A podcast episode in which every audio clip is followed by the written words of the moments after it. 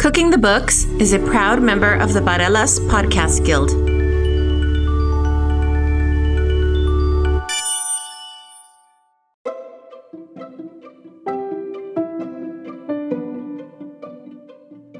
Welcome to Cooking the Books.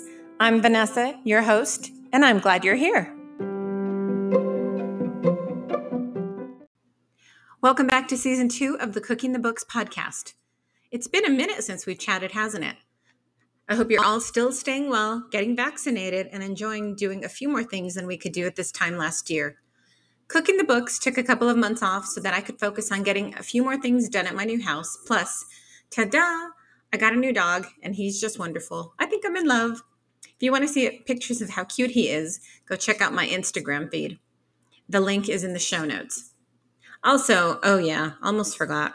I started working back in my office again a few days a week, which totally sucks ass, but what can you do? And I am fortunate to at least be able to work from home a couple of days a week.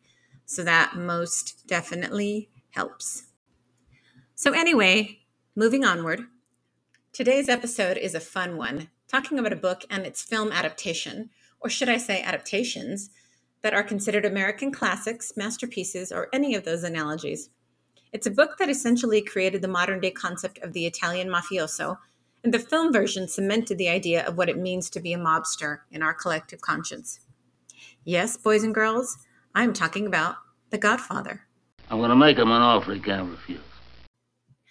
So, The Godfather, both the book and the epic trilogy of films spawned by the novel, tells the story of one Italian crime family and its ascent to the heights of power and its subsequent descent in terms of its humanity. The book starts with the wedding of Don Vito Corleone's only daughter, Connie, or Costanza, and progresses to tell the story of him and his three sons, Sonny, Fredo, and Michael, and Mike, how Michael eventually turns from the quote unquote good son into the ultimate mafia crime lord. Now, don't get me started on the topic of books versus films because I will bore you to tears as I wax philosophical on whether the film version is better than the book because I will wax poetic for a good hour or two about the merits of the book and how the book is always better than the film. I think that the only examples of the film adaptation being equal to or even better than the book would have to be the Lord of the Rings film trilogy by Peter Jackson and, of course, the Godfather trilogy. And yes, I include The Godfather 3 in that because I happen to love that film and I believe it is very underrated. But we'll get to that later in the episode. So I've seen the film The Godfather, of course, like 30 times, possibly more. I own the trilogy on Blu ray, DVD, for God's sake. I can quote the movie nearly line by line. Another reason not to watch movies with me because I will irritate the shit out of you by doing that. And I will gladly debate the merits of the much maligned third film because I personally think it has many hidden gems with it. Just try to ignore Sofia Coppola's performance and give her a break. She was young and there are worse actresses in the world. And besides, think of it this way if she had been a better actress, she wouldn't have gone on to her rock star film director career, and we wouldn't have the kick ass films such as Lost in Translation, Marie Antoinette, and The Virgin Suicide. Film gems, all of them, if you have not seen them. So, back to the overall storyline. The Corleone patriarch, Vito, runs a crime syndicate in the 1950s in New York, actually, New York City, New York State. He has his three sons, as we had already talked about Santino, or called Sonny, Federico, also called Fredo, Michael, and a daughter, Constanza. All these children are very different, and Sonny is expected to take over the family business. But when he is executed mafia style, and when Don Vito Corleone has an attempt made on his life, Michael takes over and becomes the Don and becomes far more cold and ruthless than his father ever could be. My father taught me many things. He taught me keep your friends close, but your enemies closer. Something else that stood out to me about this book was the narration of it. I was very surprised at how very cold and very clinical and removed the book actually is, which is a strange dichotomy because it's talking about a family who itself is very passionate. They are passionate about the things that they love. They're passionate about the things that they hate. They're an overall just passionate family. And you can see that in their relationships with one another. You can see it in the scenes of violence and murder, etc. And for me, anyway, reading this book from that emotional remove makes them even more powerful. I was also surprised at how Michael's Sicilian wife, Apollonia, was portrayed. In the film, she has very much a personality, very flirtatious and passionate, and quite funny, actually. In the book, she really isn't given much character at all beyond being this gorgeous sexual creature that Michael falls passionately in love with and must possess, until she is, of course, killed by the car explosion meant for him. Another theme that stood out to me, both when reading the book and watching the film, were the strong religious components that inform nearly every scene. And here to talk more about that is today's special guest.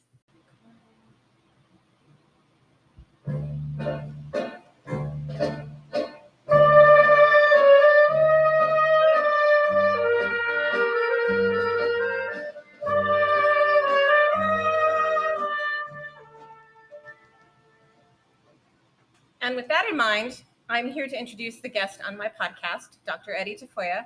You might recognize Dr. Tafoya's voice when he lent his vocal talents to some previous podcasts I did before. Today, I'm actually going to interview him. He is a professor of English and a self proclaimed Godfather expert. In fact, he claims that he's seen it more times than me, which I think is bullshit. But anyway, Eddie, welcome to Cooking the Books. It's good to be here. Good to have you here. Thank you so much. Thanks for agreeing to talk about one of my very favorite movies in the entire world, and I know yours as well. But let's talk a little bit about the book first. Sure. All right, cool. Have you you've read the book, right? I have. Okay. So I remember you talking about the book at one point and saying that you didn't think it was very good literature. No, it's not. A, it's not well written. Okay. Why do you say that? Uh, because he relies on a lot of cliches the punctuation is bad. Punctuation is important to me. I know. and I think the characters are a little bit um, thin, shall we say. Mm-hmm. Okay. One thing that I did notice, I don't think it's a bad book. I don't think it's, you know, great literature, but I don't think it's terrible. Uh, is that I thought it was interesting the way it was written. It was really, it was very detached. I thought the, the literary style, it was just very kind of, I don't know, clinical. Yeah, matter of fact. Yeah, yeah, and which I thought was an interesting choice for uh, Mario Puzo to make because he's describing a family of people who, and I don't want to be a be cliche, but you know, they're obviously a family of intense passions, whether it's for you know women or affairs or food or killing their enemies. You know, they are obviously a family of, of great passion, and I just thought it was a very interesting literary device that it was the book was written in such a way that it it kind of keeps a distance. Yes tell you the truth, I've read Mario, some of Mario uh, Puzo's other books, and I don't know if he could bring you that, bring that kind of narrative intimacy. Yeah, yeah. His just overall style is pretty, uh, pretty clinical and, right. like you said, matter of fact. Um, one of the things that you and I were talking about before we started recording was the sort of the cliches in the names of uh, Vito Corleone's children because I mean, for those of you out in you know podcast world who've been living under a rock for 40 years and don't know the storyline of The Godfather, it's basically the story of the Corleone crime family, and the first movie and the book are mainly about Don Vito Corleone, who is the head of the family, and it's in a way it's sort of like a what would you call it? It's sort of the opposite of a Bildungsroman. Instead of it's instead of it being a coming of age story for his youngest son, it's sort of the story about how his son becomes in a way corrupted, right? I would say it's not kind of like that. I'd say that's exactly what it is. Okay, well, thank but you. it's also the story of America becoming corrupted after World War II. Well, let's talk a little bit more about that. Well, the, the big deal, the big deal with the Corleone crime family before World War II is the unions, liquor, and prostitution. Yeah. And that's comparatively innocent to what has happened to America since then, especially with narcotics. And if you look at the toll narcotics has taken on this country, economically, culturally, in terms of human lives, in terms of human lives lost, in terms of human lives ruined, uh, the whole story is about them getting into narcotics. Mm-hmm uh, Sonny even says there's a lot of money in that white powder. Yeah. Well, Michael is innocent. He goes to World War II Mhm, and he comes back and he takes over this narcotics empire. mhm. This is the corruption of America. It's an interesting symbolism. I had never really thought about it like that, but you're absolutely right. In fact, um, so I want us to talk about the book, but also the three films. And I know you don't have any great love for The Godfather Part Three. I'm going to talk you into it. I'm going to convince you otherwise. But there's a I'm line. in- open minded, if nothing else. there's a line in The Godfather Part Three. I forget which character says it, but um, one of them says, "You know, your enemies get rich on what you leave behind." And I, I don't know if you remember in Godfather Part Three, but you know, the Corleones had left a, a lot of the narcotics behind, and this other guy had taken over and became very wealthy and was the Corleone's enemy. We'll get into that more, but that what you were saying now just reminded me of, of, of, of that line. So I thought that was interesting the other predominant theme that I noticed, you know, very strongly in both the book and then in the movies was this theme of religion. Oh, yeah. Uh, I mean, they're obviously a very Catholic family, and in the movie, in particular, the the scenes of, uh, you know, the you know the Catholic Church rituals and and all the things that you know you and I both grew up with. I thought those were used to really great effect, just kind of uh, when they're juxtaposed with like the baptism scene toward the end of the first movie Right. is a really good example because that's juxtaposed with Michael putting out this huge hit on all of these enemies of his and i thought that was really really fascinating you know a way to to do it because it really does show the the corruption at his heart you know he's, he, he goes through the the motions of you know this catholic this catholic ceremony you know that you're supposed to do it- it's sort of purification of a of an innocent soul Right. and it shows sorry go- go ahead Well, the the intersplicing is so powerful Mhm. because just as the priest says, "Do you renounce Satan and all his works?" which is part of the baptismal ritual, Michael says, "I do," and then it cuts to Tattaglia being blown away. Yes, I remember. I remember that. that was that's a great. I mean, it's the movie's full of great, wonderful scenes. That's that's definitely one of them. So, the other thing that I noticed, and, and it goes back to what you were talking about in terms of the book, is that the characters were kind of flat, and I thought that was interesting because I'm thinking now specifically of the character of Apollonia, Michael's wife, um, when he when he meets when he goes to Sicily when he's in hiding.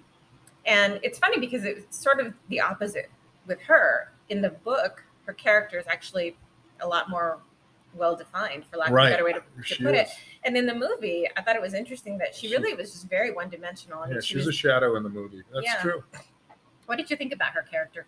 I thought that in the movie, in the movie, I thought her character was. Um, I thought she was somewhat interesting because she's clearly this child. Mhm. You know, she's clearly this child, and I guess she doesn't get corrupted, but she experiences love, Mm-hmm.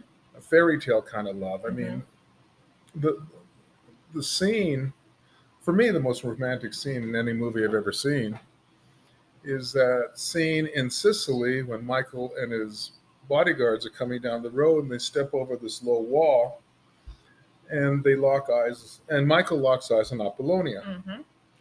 and the bodyguard says Fabrizio says be careful in Italy women are more dangerous than shotguns well You can say that about you know any place, any time certainly in in. Duranes where I grew up Okay, but what I'm getting at here is what makes that so romantic is he is the son of the Godfather, yes.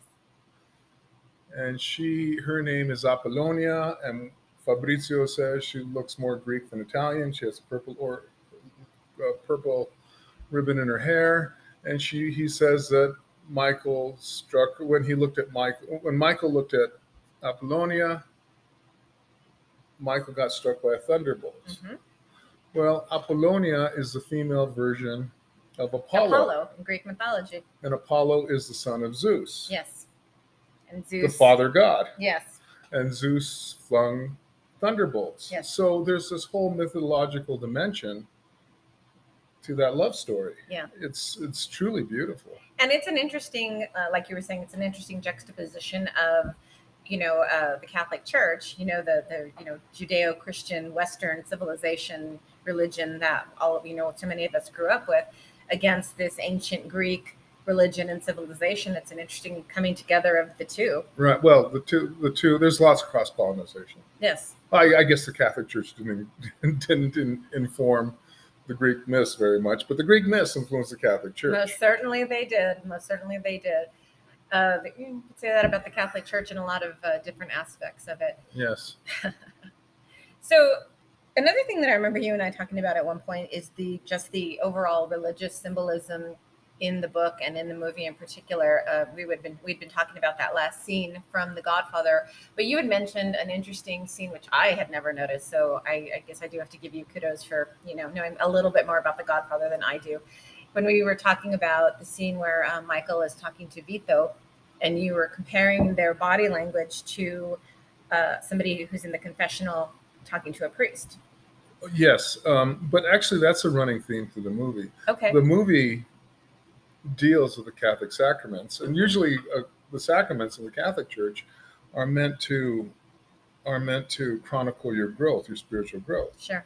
You get baptized, you're born, you get confirmed, and event, and it all leads up to extreme unction, which we now call anointing of the sick. But it's it's your growth as you pro, as you progress through life. Your spiritual growth. Yes, what we see happening with Michael is he's going the other direction. he's exactly. going through the spiritual deterioration. Mhm. Uh, I think this begins when he is in the hospital with with Vito, Mhm. and he holds Vito's hand, and he says, "I'm with you now, Pop. I'm with you now." And Mhm. Vito is crying. Yeah. Well, that tear is water. Water is baptism. That's his baptismal. And then he goes out into the into the street, well, in front of the hospital, and Sergeant McCluskey uh, punches, uh, ends up punching him, breaking his jaw. I remember. And the classically, the the ritual of confirmation involves a child being held up to the archbishop, and the archbishop slaps him. And this is so McCluskey slapping, uh, punching Michael is his confirmation. Okay, then Michael gets married, another sacrament, and then um, th- there's that wonderful scene where where Vito is handing over the reins of the Mhm. empire, and Mike is holding his chin, and their two their two faces are both in profile, but looking at each other. And Vito starts basically confessing Mhm. how he has failed. Well, what is a sin? A sin is a failure. A moral failure, usually. but In this case, it's In this case, bit- definitely not. and he says, I never wanted this for you, Michael. I always wanted I always wanted you to be Senator Corleone, Governor Corleone, and then Michael chimes in another pezzonovante. Uh, but there just wasn't enough time, just wasn't enough time. So he is telling his sins to Michael. Yeah. I thought that was interesting because I had never noticed that particular uh, symbolism, but it, it makes a lot of sense now that you mention it. And if you, I mean, you know, even the movie itself, I mean, it starts with the sacrament of marriage. You know, they have the sacrament of, of the last rites in the middle of it, you know, when Sonny is killed and dies, and even when Vito dies. And then at the end, there's the sacrament of baptism. So it, I thought that very interesting kind of trajectory of, of those Catholic sacraments that you were talking about. Well, even even in the climactic baptismal scene, you have last rite symbolism because, uh, for instance, Moe Greene is getting massaged, so they're rubbing oil on him. He's getting oil rubbed Yes. all over him. And then uh, when Al Neri is getting ready to is getting ready to go perform his hit, Mm-hmm. he empties this bag that has his old his old uh, policeman's badge in it, and he picks up a cloth and he wipes his head. That's that anointing. Mhm. And Clemenza has an anointing. Everybody who, Mhm. who does a hit in that in that scene anoints himself somehow. Yeah, it's almost like they're they're looking to get that blessing from God. Right. I thought that was very fascinating. Yeah.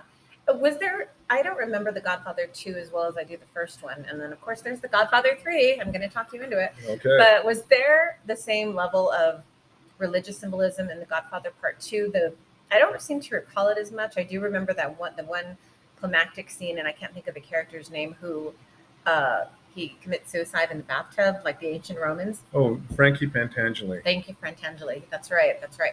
The thing that I noticed the most about The Godfather Part Two is that there seem to be a lot more references to classical Greek and Right. ancient Roman. And so, th- that's a case in point. The Frankie Pentangeli's mm-hmm.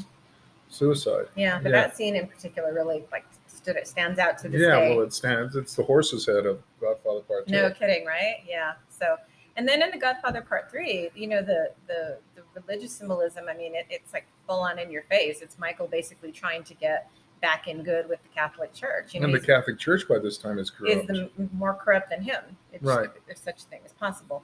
So yeah, Well, they carry out a hit, right? They, they murder the Pope. yes, they do, and and he you know he finds out about it, and he's able to. I, what does he do? He he's he tries to warn the Pope, and and obviously it's not successful. Uh, I thought I also thought that was a really interesting uh, way that they uh, interjected actual true history Yes. into that movie because there is still a lot of uh, a lot of uh, controversy about the way uh, John John- Paul the First died. The You know, September Pope. Yes, yes. We- What he was in Yes. office, thirty days. Yeah. I don't know if you call it being in office, but you know what I mean. Yes, he was Pope for Yeah. somewhere around 30. I don't Yeah, know the exact The amount. September Pope. I hadn't realized that, so it- Um, it really is interesting.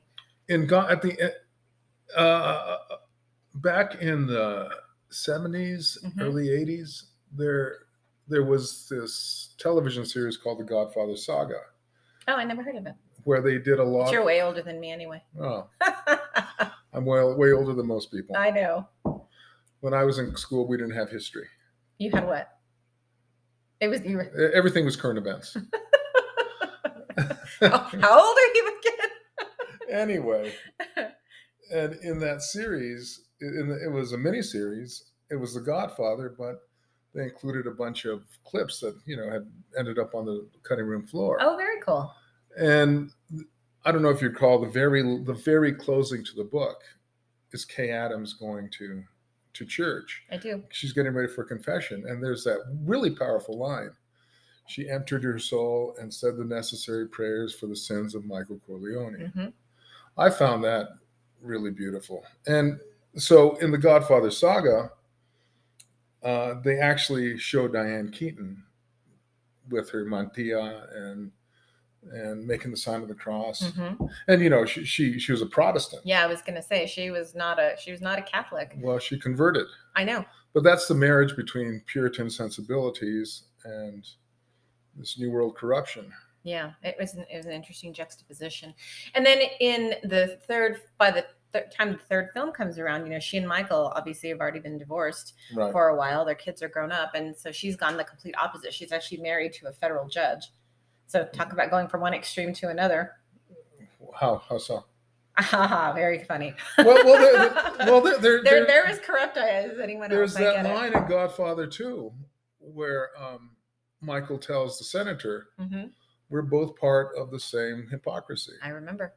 Yep, when he's te- when he's testifying before that subcommittee. No, no, this is the beginning when Oh, that's right. When they're having the party at his when, house. They, when they're having the first communion, That's right. which was exactly like my first communion.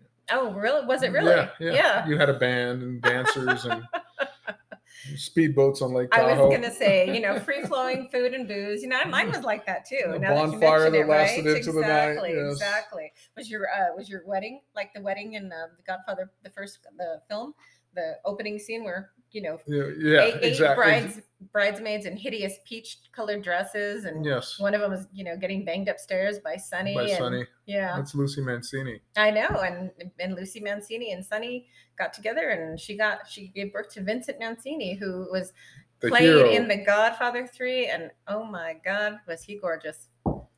See, He that's never- the reason to watch The Godfather Three, if nothing else. I he, mean, he never blew my dress up. well, okay, wait. Apollonia. well, yeah, but you know, she does make an appearance in a memory in The Godfather Part Three, so I can Oh. understand that. But I mean, you know, you also get full frontal nudity in the first film. I mean, I'm sure that blew your dress off for that, oh, right? that, that was that was that was memorable. I, yeah, I'm sure it was. That was memorable. I think any uh, any female full frontal nudity would be memorable to you, right? when I was a kid. Yeah, yeah, whatever. That's hilarious. So, you know, you were talking earlier about the the whole romance and the love story aspect of it. Uh, I I liked Apollonia's character, but I always felt so bad for Kay. She just seemed to get the short shrift. I mean, throughout the entire No, yeah. trilogy, Oh, yeah. you know, the poor woman, you know, she loves this guy, and you know, and then he goes off to Sicily, marries some other woman, doesn't even tell her. How do you know that? Well, he, no, he does, doesn't he? In the book, doesn't he write In the to book, her? I think he tells her. Yeah, you, he writes her a letter because he can't call her. Um, Can't but text her. right, you know what was up with that? I think he posted on Facebook. Right, social media, man. I tell you, Kay Adams, I love you, but I'm married to another woman. Thanks, Michael. So she, I thought, had one of the more interesting character uh, arcs in the entire series. You know, if you think about it, she goes, and it, and, and in, a, in a way, it sort of is representative of those the sacraments we're talking about. You know, she goes from being very young and kind of naive, and goes through this, you know, process with Michael and this evolution of, of who she is in their relationship, and she really sort of grows up. Yeah, she grows him. up. Yeah, Yeah. that's true. hmm She goes through. And she defines herself because she's. Yep. If you, if you just look at the way she dresses Mhm. throughout the film, you see this evolution from this person who doesn't know who she is. She's got the weird hair. She's got the bright colors, usually orange. Yes. which is really symbolic in The Godfather. And then she becomes more like them and she Mhm. dresses like them, at least in the same colors. Yes. And then as she starts to make her exit from the family, she's back to orange again. Yeah, and then you you see that in particular. Speaking of you know color theory and films and things like that, I mean you very much see that whole you know symbolism of color throughout the whole film. I mean, right. the first film, the first film and the second film, the third film in particular, they reminded me so much of each other because they have such a similar color palette. No, They yeah. have the yeah. darks, but then they have the like you were talking about the oranges and the symbolism of the you know there's a lot of like very sumptuous colors like jewel tones golds and and crimsons and blacks and things like that um and you know and then orange in particular i always remember the scene where uh, vito actually dies you know he's chasing he's chasing little uh, michael in the garden and he's scaring him with that orange in his mouth remember but Yeah. it's rem- reminiscent of the scene where he gets shot in the street remember he's looking for oranges Right, right. And Mhm. then uh, at the at the wedding scene, Tessio, who is the Judas hmm of the of this uh, of the story, is tossing is sitting at a table tossing an orange up and down. And then in Godfather 2, when they're planning the hit on Hyman Roth, hmm Michael is peeling a, an orange with his teeth. Yes. And in The Godfather Part Three, when he goes to meet uh, the new Pope, Pope John Paul I, who's still a cardinal at that point, he hadn't been elected. Um, he has a diabetic attack, and they bring him a big pitcher of orange, Orange juice, juice, and with yeah. oranges. It, it's I thought it was very interesting as well. So it's it's like it seems like it's a color like alluding to some sort of a, a crisis. Oh yeah, yeah. Uh, that's the way I see it. Um, in The Godfather 2, Michael comes home from Cuba after Fidel Castro has taken over, and he walks into his house, and nobody knows he's there, and he opens the door to his bedroom, and there's Kay Adams at the sewing machine, sewing an orange dress. hmm I remember. Yeah, I hadn't thought about that, but I remembered it now when you brought it up to me. So yeah. But uh, K- Kay Adams, Kay Adams is also to me also symbolizes the uh, the sexism of the book. hmm It's a fundamentally sexist book. The famous horse uh, horse's head scene. Uh, uh, the fa- what happens in the famous horse's head scene is Woltz wakes up in his bed uh, that morning, and there's a little bit of blood, and then he pulls back the covers. There's a little bit more blood. Pulls back more covers, and he's drenched in blood. He's Mhm. swimming in blood. This is this is an image of a little girl having her first period and not Mhm. being prepared for it. So Mhm. it's they're clearly feminizing feminizing him. And at the wedding, when Vito meets with Johnny Fontane, hmm he says, I, I might have the scene wrong, but he says, women and children can be careless, but not men. hmm So women are in a different category. Mhm. And then when Mike, the, the, the, there's this wonderful scene, this wonderful scene when Michael and Kay are out and they've just seen the bells in St. Mary's. Mhm. and they're walking down the street in Manhattan, and the screen goes blank for a split second. And Kay says, Michael, when, when, you can see them again, she says, Michael, look at this. And she shows it, shows in this newspaper headline that says Vito might be dead. Michael runs across the street to a telephone booth and he closes the door on Kate hmm and he calls Sonny. And then this is this is relived in The Godfather 2 Yep. when when Kay uh, comes to visit her children. At the very end, and he closes the he door in her face. the door on her. Yeah, Oh God. It's- heartbreaking. Yeah, she really got. I'm telling you, she got the short short shrift through that entire Throughout the the movie. entire series. You know that she she's she's one of my favorite characters in the entire you know entire Godfather universe. Oh, yeah. I, I just really like her. I mean, she's sort of like the, the voice of reason, the voice of Michael's conscience, conscious conscience. Sorry, Conscience, I yeah. can't talk. Um, yeah, and in in a way, she sort of like I think represented his like sort of attempt to like get in get not stay out of the, the world of, of you know the mafia and the corruption and it, it never seems to work and you know and yet he always finds himself drawn back to her. So it's kind of symbolic of him you know getting in, in very inculcated into his life but also always trying to sort of reach for she's sort of like the you know the fruit that's just beyond his reach you know his redemption in a way Oh yeah. she's very much his redemption. Yeah, at the beginning of Godfather 2, when they're dancing, she's she reminds him, You told me five years ago. No, you told me a while ago that in five years your business will be completely legitimate. Mhm, And she reminds him, You're falling short. mhm. And then she shows real courage after the after the Senate trial when she says, I'm taking the children and we're not going back to we're not going back to Nevada. I'm going to Vermont. That took real courage. Yes, because knowing what her husband was and how ruthless he was, I mean, he could have eas- easily turned around and killed her. I suppose the one redeeming thing about Michael is that he did he does love his family, and I think he always loved Kay. And um, and then the irony of that in the in the third film is that he has gone at that point completely legitimate Right. and she wants nothing to do with him. She, you know, she tells him flat out at uh, at the ceremony when he gets the award from the Pope, and she tells him, you know, you're you're now that you should. What does she say? Now that you're respectable, you're more dangerous than you ever were. Yeah. And she said, I preferred you when you were a common mafia hood. But the way she says it, just with such contempt in her voice, I was like, yes, Kay. She's She a good real- she's a good actress. yeah, she's a wonderful actress. She's definitely one of my favorites. So, yeah, I, I, I really liked her character the most. And you know, and, and and speaking of women, I mean, through women throughout the whole like and the sexism you were talking about. I mean, just the way women in general are sort of portrayed throughout the the series, and you know, even into the the third film. You know, they're they're very kind of one sided. They're very one dimensional. She's yeah. probably the one that has the most She has the depth, as a female Absolutely. character. But I mean, Connie, you Connie's kind of another interesting one, though. You know, we meet Connie in the first book, you know, the book, and then the first movie at her wedding, and you can tell she's young and she's very spoiled. You know, Oh, used yeah. to getting her own way, and uh, her husband sure uh, sure knocked that out of her. And then in the second film, you know, when he's dead at that point, and she's sort of become this like bimbo in a way.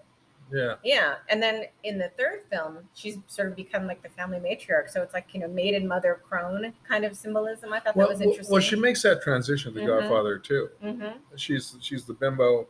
Well, by the end of the movie, she's the closest thing they have to a matriarch. Yeah, yeah, because the mom dies, and then yeah, and then in the third film, you know, you see her. The, the symbolism. She's always wearing black. Right. She's always, you know, yeah, she's always lady. cooking. Yeah, she is maiden mother crone. That's another Yeah. um, interesting symbolism. But you know, and then even um, you know, Apollonia was you know very kind of cardboard cut out. You know that she was like the you know the K and, and Apollonia were sort of like the Madonna whore yeah.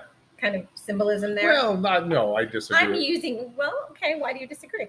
because there's no way you could call Apollonia a whore. I don't mean it like that. I don't mean I don't mean that she's a whore. I mean the gen I'm thinking I'm speaking in general terms. You know, she's very like she's obviously very sexual. You know, Kay, you never see them, you know, make love. You know, Kay is always sort of repressed in a way. Well, she's a Puritan. That's, Yes. She, so she represents the Puritan yeah. influence on America. If there is a whore, symbol. I, I don't like calling women. No, I don't like that word either. But Uh, but if there is a image of sexuality, it is Lucy Mancini. In one scene, Sonny is having an well, Sonny's having an affair with her, and he's Mhm. visiting her at her apartment. I remember. And he comes out and he says, "We got to go pick up my sister." Mhm. But she's there in her slip, and she looks directly at the camera. And for a split second, you get this look. Oh, I love this man, but what the hell have I gotten myself into? Right? And it's all over her face, and I just think that's such a beautifully acted moment. Mhm. It really captures Yeah. everything. In an entire movie of beautifully acted moments. There's some bad performances. Well, I mean, you could say there's bad performances in all three of the films, Yes, and, I- and, I- and, I- you know, it's and, you know the one that people always pick on the most, and it's, it's uh, Sofia Coppola and Godfather Part Three. Yeah, she was not the greatest actress in the No, world. she she, she's not. You know, that was a weak performance. I mean, and you know, and, and a lot of people I think downgrade the film for that reason. If, if you can put her performance aside and really watch that film again, it really is a beautiful film. It's not it's not the masterpiece that The Godfather One and The Godfather Two are. It really is not. I, I get that, but it has a beautiful charm all its own. There's very strong uh, theme, thematic images. It's very um, very King Lear. Very a lot, a lot of Yeah. King images and themes. You know, especially the the, the theme of the father losing his child. Um, yeah, you know, and, and you know, losing his ultimate chance of redemption because you know in that film he makes a vow to God that you know if, if you know I'll give I'll give up this life. I'm not going to sin anymore, and I swear on the lives of my children. And you're like, oh, oh, that ain't good. And then he gives the order to Vincent to finalize this hit. And Yeah. he basically, you know, so that's sort of like his last hurrah because right there, you know, he's, he's like, it's, you know, you're going back into that life, Michael. But it's a, it's a beautiful movie. And you know, and speaking of love stories, I, you know, Andy Garcia's character gets involved with, you know, Sofia Coppola's character, and yes, they're cousins. You know, as we say here in New Mexico, se arrima con la prima. But I'm sorry if Andy Garcia was my cousin. uh, Okay. let's just say we'd be very close. well, I'll leave that up to you and Andy Garcia. Thank you, thank you. His last name is Garcia. I know, right? Well, he, he's he's one of us, man. He's one of us. He's one of our people. and then another thing that I thought was interesting is is and I think that elevates the, the film over the book is the fact that there's so many great lines in The Godfather Part Three, but all of them, all of them have All really good great lines. lines. Yeah, Keep your friends close, but your enemies, enemies closer. closer. Uh, one of my favorite lines comes from Godfather 2, where Hyman Rothstein gives that speech about Moe Greene. The town he invented was Las Vegas. You go there today, there's not a signpost, there's not a statue, there's not a plaque. He was a great man. And I realized, I didn't realize until I heard I heard Hyman Rothstein say that, but yeah, he was a great man. He was a great man. And it, and it only took me 47 times watching The Godfather Part 2 to realize Godfather Part 2 is all about Hyman Rothstein getting revenge on Michael for killing Moe Greene. hmm Yeah, I never I never realized that. yeah. It kind of comes to you a little later, a little later on. It's interesting. Yeah, I, I didn't actually catch that the first thirty times I watched it myself. So yeah, but that's what's cool about that that that trilogy is that you always do pick up something new every time you watch it. At least Right. I do. Some little nuance that you didn't catch the first, you know, thirty-eight times that you watched it, and you're like, ha, ha, ha, I get it. Like, oh, like we were talking about the color Yeah. you know, I just rewatched the trilogy getting ready for this podcast, and I only just noticed the whole orange theme, like we were talking about just recently. You know, when you, orange is in a certain scene, you know, some shit's gonna hit the fan. Yeah. Yeah. So Yeah. Um there's something else I was going to tell you, but I forgot it. well, you know, it'll co- it'll come back to you, It'll come back to me. or it won't. You know. It had to do with Moe Greene. Okay. That's Okay. Just Okay. you know, interject if it if it, if it comes back to you. So. Okay, well, So we've covered all the in- aspects of The Godfather that are, in my mind, the most standout themes. We've covered, you know, religion, covered crime, we covered uh, love, relationships, marriage, uh, the colors, and then you know, since my podcast is about food, there's a lot of good food in the book. There's a lot of, except for the cannoli. Well, Leave the gun. Take the cannoli. so there's a lot of good food in The Godfather in general. I mean, there's that wedding feast in the beginning of the first movie. Right. All those oh, all those wonderful, all those wonderful foods that are laid out. Um, lots of wine drinking. You know, my favorite thing. Wine drinking is good. Uh, and then there's the scene where what's his name? Uh, not is it Clemenza? Depends on what scene you're talking about. And the scene where Michael is learning how to make the meatballs. I was going to mention that. Okay, that's such an important scene Mm-hmm. because, well, the name of the, the the name of the films are The Godfather. Yes. And who is your Godfather? The Godfather is. Is the- that like the question, "Who's your daddy"? No, it's not the same question. I don't know why your mind went there. Uh, not mine. okay. Uh, who is your God? Who is your Godfather? Your Godfather is the person that baptizes you Mhm. and gives you a new name. And in that scene, what Clemenza is doing is he's showing Mike Mike how to make spaghetti sauce. Meatballs. No, it's spaghetti sauce. No, it's meatballs. He puts the meatballs in the spaghetti sauce. and he puts sugar and he Yes. puts wine in the spaghetti sauce. I remember. So he's making spaghetti sauce. Yes. But the scene, I'm going to argue with you on this one. He's making meatballs and he's just putting them into a tomato sauce, and he never calls it spaghetti sauce. I remember he tells well, them just because he doesn't call it spaghetti and sauce then doesn't mean tomato it's not paste, and spaghetti you, you fry the tomato paste so it doesn't stick. Remember? right. You fry your With some garlic. onions. Yes, and fry and your put in some sugar, and that's my Yes. secret. And then you pour in, and then you pour in the garlic, and then you put in the meatballs. You shove in your sausage and your meatballs. Yes. Okay. In any case, Anyway, what he's saying, the, the scene begins with Michael sitting out in the courtyard by himself in Mhm. his overcoat. And Clemenza yells out, Hey, Mikey, Mikey! you want it on the phone? Who is it? Oh, some girl. and, And- it's Kay, and she and it's said, Kay. "Just tell me you love me, Michael." I remember. Okay, I'll, we'll talk later. Okay, bye. and then Clemenza says, "Why didn't you tell that nice girl you loved her?" I don't, I love you with all of my heart. All if, of I my don't, heart. if uh, I don't see you soon, I'm gonna die. hey, Mikey, come over here. You'll learn something. Who knows? You might have to work for. Cook you for might twenty guys. quick cook for 20 guys someday. Okay. That scene sets up the very final scene of the movie, the final word spoken in the movie. When Clemenza takes Mike's hand, kisses his ring, and says Don Corleone. Mhm. He has gone from Mikey to Don Corleone in the eyes of Clemenza. So Clemenza is Michael's godfather, Yes. hence the name The Godfather. Godfather. Yep. I feel like Quentin Tarantino at the beginning of Reservoir Dogs. What do you mean? When are you familiar with Reservoir Dogs? Yeah, but I haven't seen it in, in ages. Um, they're discussing like a virgin. Oh yes, I remember now. and he, he walks everybody, uh, walks all these gangsters through this argument and says, "Hence, like a virgin." that's a, that's an interesting connection. I had never made that, but yeah, that's a good one. So yeah, that's that's that's probably one of my favorite food food scenes in an entire in, in any movie is, is that scene where they're making meat when they're making meatballs, not spaghetti sauce. I'm gonna argue with you. He's not making meatballs. Yes, they are. Not they. Clemenza is okay, making fine. He's spaghetti trying sauce. to teach. my- He's You don't put sugar in meatballs. okay, but he's telling him to put the meatballs in the sauce, so he's obviously cooking meatballs. Hey, I cook. Okay, I'm a, I have a I have a cooking. I cook too. I have a cooking blog. I, I cook too. Mm, if you say so. Anyway, and then the other food scene that I remember, going back to Godfather Part Three again, your favorite.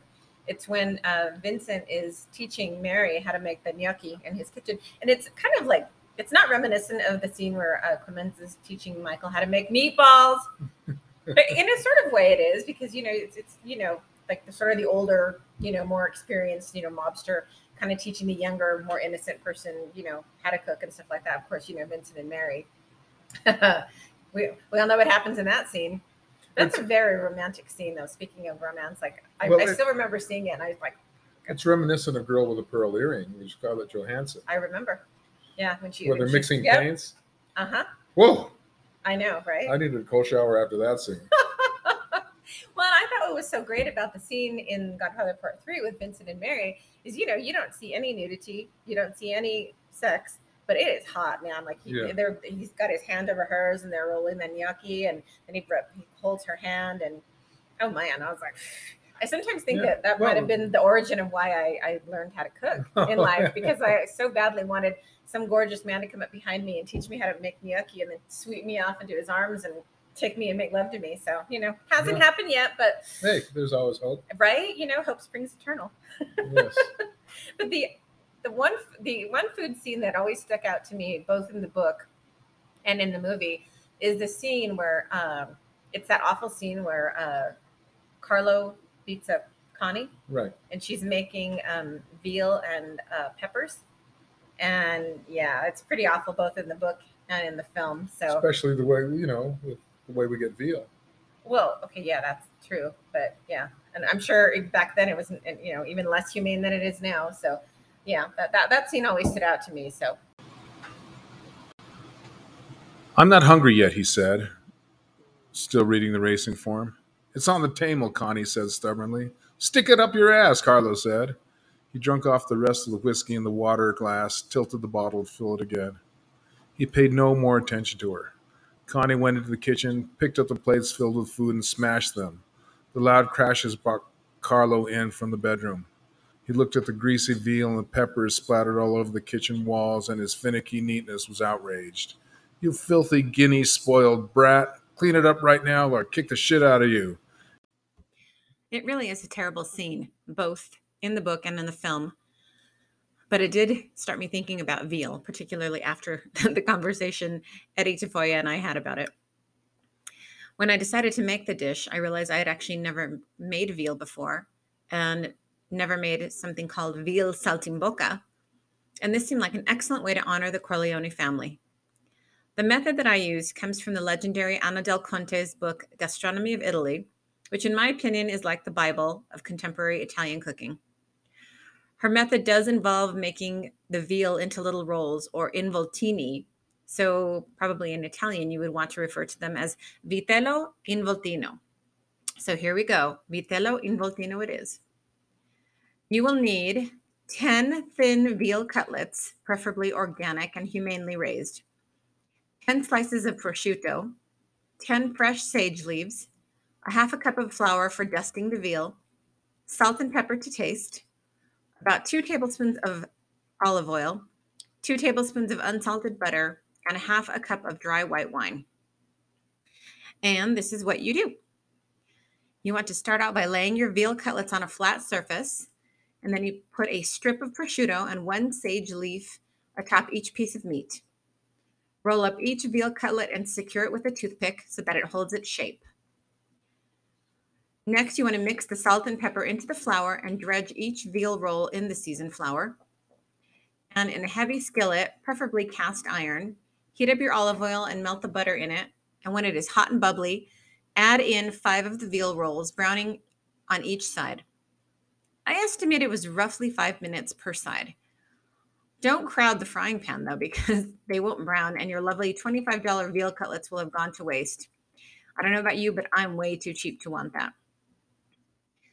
So, when the rolls have been browned, take them out of the still hot pan and pour in the white wine, whisking and letting it bubble until it thickens into a wonderful, lovely syrupy reduction. Takes about 10 minutes. Don't leave it because it could burn. Then you want to pour that nice, wonderful sauce over those veal rolls. The smell is absolutely amazing. Et voila! Veal saltimbocca or vitello involtini, since they are rolled. Whatever, they are absolutely mouthwateringly delicious. Now, if you want to recreate the meal that's in the book, you can serve the these little veal rolls with some wonderful, lovely buttery polenta and roasted red peppers. And there you go. You have veal and peppers. Just don't throw them across the room the way Connie Corleone did. You never know who might be there to kick the shit out of you if you do. Well, that is it. We've come to the end of another episode, beginning season two of the Cooking the Books podcast. This was a lot of fun. I want to thank very sincerely Dr. Eddie Tafoya for being a guest and for letting me talk as much as I did. I realized he was supposed to be the guest, but I think I was just so excited to finally have somebody to talk to about this movie that I love as much as anyone else that I did dominate the conversation a bit. So, everyone, please forgive me. Eddie, thank you again for being part of this podcast. Uh, definitely will be inviting you back for future episodes. Again, I hope everybody is staying well out there. Um, I hope you stick with the podcast. I have some other really fun episodes coming up and some other great guests.